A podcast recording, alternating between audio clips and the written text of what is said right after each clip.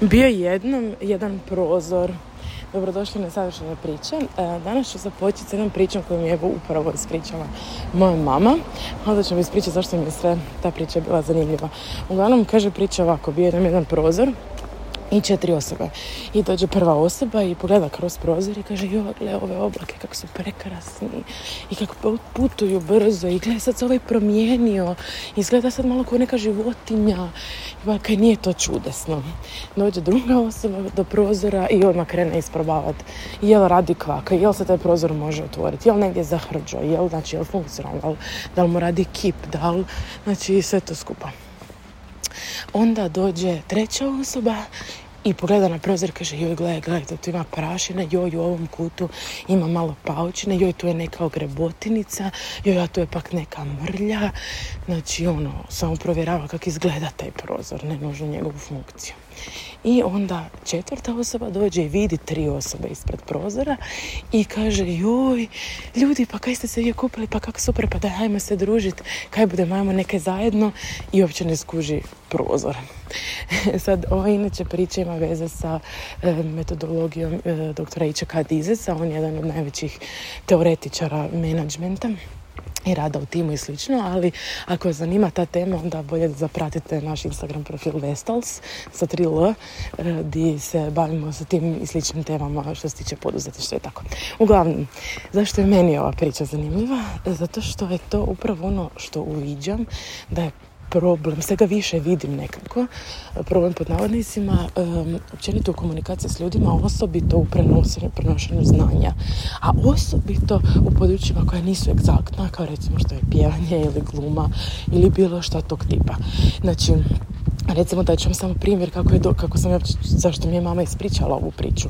Nešto pričamo o toj teoriji e, tih slova, odnosno tipova ljudi i sad meni mama objašnjava i objašnjava i mislim pričali smo već to sto puta i čitala sam ja knjigu i sve, ali dalje ne kužim tu neku finu razliku između dva tipa ljudi. I ona meni pa dobro znaš priču o prozoru, pa ne znam priču o prozoru. I tek kad mi je ispričala priču sam ja shvatila što je ona meni htjela reći. Ona meni cijela, ona je ovaj drugi tip osobe funkcionalan. Ona meni to sve objašnjava, ali kužila sam ja to otprilike, ali nisam zaista shvatila dok mi nije ispričala pričicu. I to je ono što mi često kao Isuse, ono, ja tipu objašnjavam sto godina i ono i tip dalje ne kuži kako glup moraš biti ali u većini slučajeva nije stvar u gluposti ili u smanjenoj inteligenciji e, ili u nepoznavanju materije, koliko je stvar u tome da mi zaboravimo da drugi ljudi vide svijet drugačiji od nas. I da jednoj osobi možeš objašnjavati to da je prozor ono, ne znam, ono kroz što gledaš u svijet, a drugoj osobi moraš objasniti funkciju prozora da bi on zapravo shvatio što je prozor.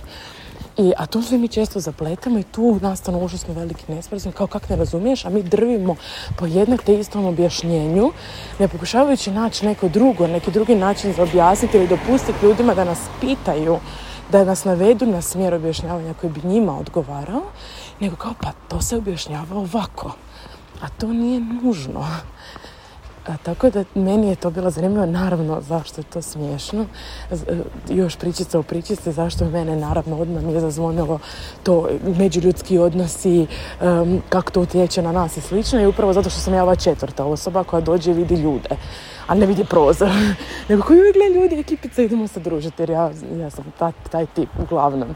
Tako da, samo sam nekako htjela podijeliti to s vama i tu ideju da ono, razmislite da li možda nešto nekome stalno pokušavate objasniti na isti način od djece pa do odraslih i sjetite se da se baš ništa ne podrazumijeva jer svi mi vidimo svijet kroz svoje naočale i onda ljudi misle mi se ne razumijemo ili ova tip je glup ili šta god ili ženska whatever a zapravo se uopće ne radi o tome nego nosimo neke druge naočale odnosno neka druga slova.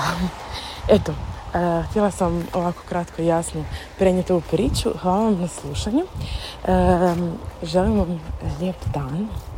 Javite mi u komentare koji ste vi tip osobe, što mislite. E, kažem, ako vas još zanima na ovu temu, zapratite nas na Instagramu, na ovom drugom profilu, stavit ću ga opis ove epizode.